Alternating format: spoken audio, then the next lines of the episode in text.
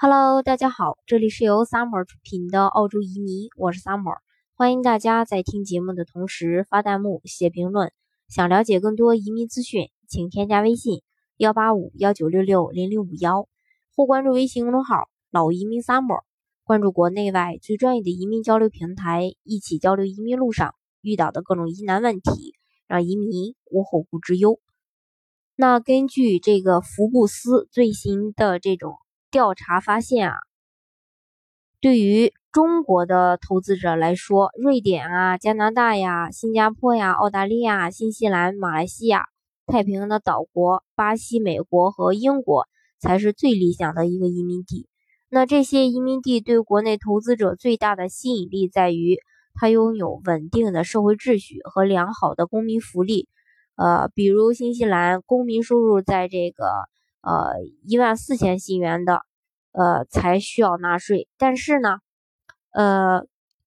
千万不要被这些福利呢给蒙骗住。要知道，一旦拿到永居身份，呃，慢慢的缴税路呢也就开始了。那到底移民以后，在不同的国家都要交哪些税？税率是多少？那今天呢，就跟大家来分享一下。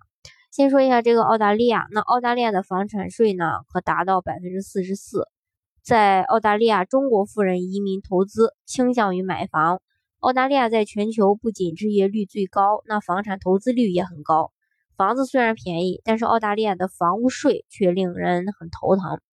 举个例子来说，那一套价值六十万澳元的房子中，税收就占二十六点四万澳元。而在墨尔本和布里斯班，这一个比例分别是百分之三十八和百分之三十六。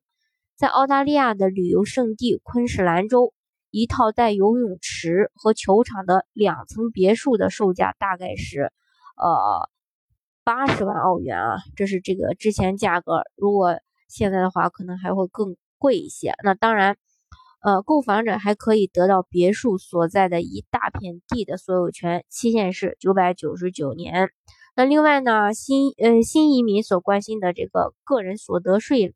呃来说呢，澳大利亚和新西兰的这个税率都取决于收入水平。从新西兰移民局网站，呃去看啊，那新西兰个人所得税的这个起征点是一万四千新元，分为四个等级，最低是百分之十点五，超过七万新元的纳税最多是达到百分之三十三。那澳大利亚个人收入所得税的起征点是六千澳元。税率分为四个等级，分别是百分之十五、百分之三十、百分之四十二、百分之四十五。那么高收入人群几乎有一半的钱都要交给税务局。但是对于加拿大边际税率的这个百分之五十三，呃，美国的边际税率百分之六十四来说，澳大利亚相对比较划算，而且居民可以根据需要去雇佣会计来合理的避税。另外呢，新西兰提供临时免税外汇收入，也就是当你成为新西兰税务居民，可以从你的外汇收入上的暂时免税中受益。临时免税期限是四年，这也是其中的一个优惠政策之一。那美国的话，房产税每年交市呃市值的百分之一到百分之二。美国的税额度不高，但是种类非常多呀。那大多数投资者最担心的遗产税，加拿大的。这个税市镇还有这个县和学区重复重复去这个计征差别就很大。对于购置的房屋税收一般不固定，要根据具体的房子来征税。如果你在美国买了房子，每年要交税，根据房子当年的市值交付百分之一到百分之二。美国各地区的房产税率也不一样，税收是以房屋估价为裸税依据。在实际估价过程当中，估价和市价往往相差较大，这主要是由于地方政府要求低估大额房产的这个房地产的一个价值，以利于吸引外地的资本，一般只将估价定为市价的四分之三甚至一半儿。嗯，比如说这个加州房地产税法规定，房产税的。课税依据是房产的这个市场价格，但是以当地政府专门从事房地产评估部门所确定的市值价格的，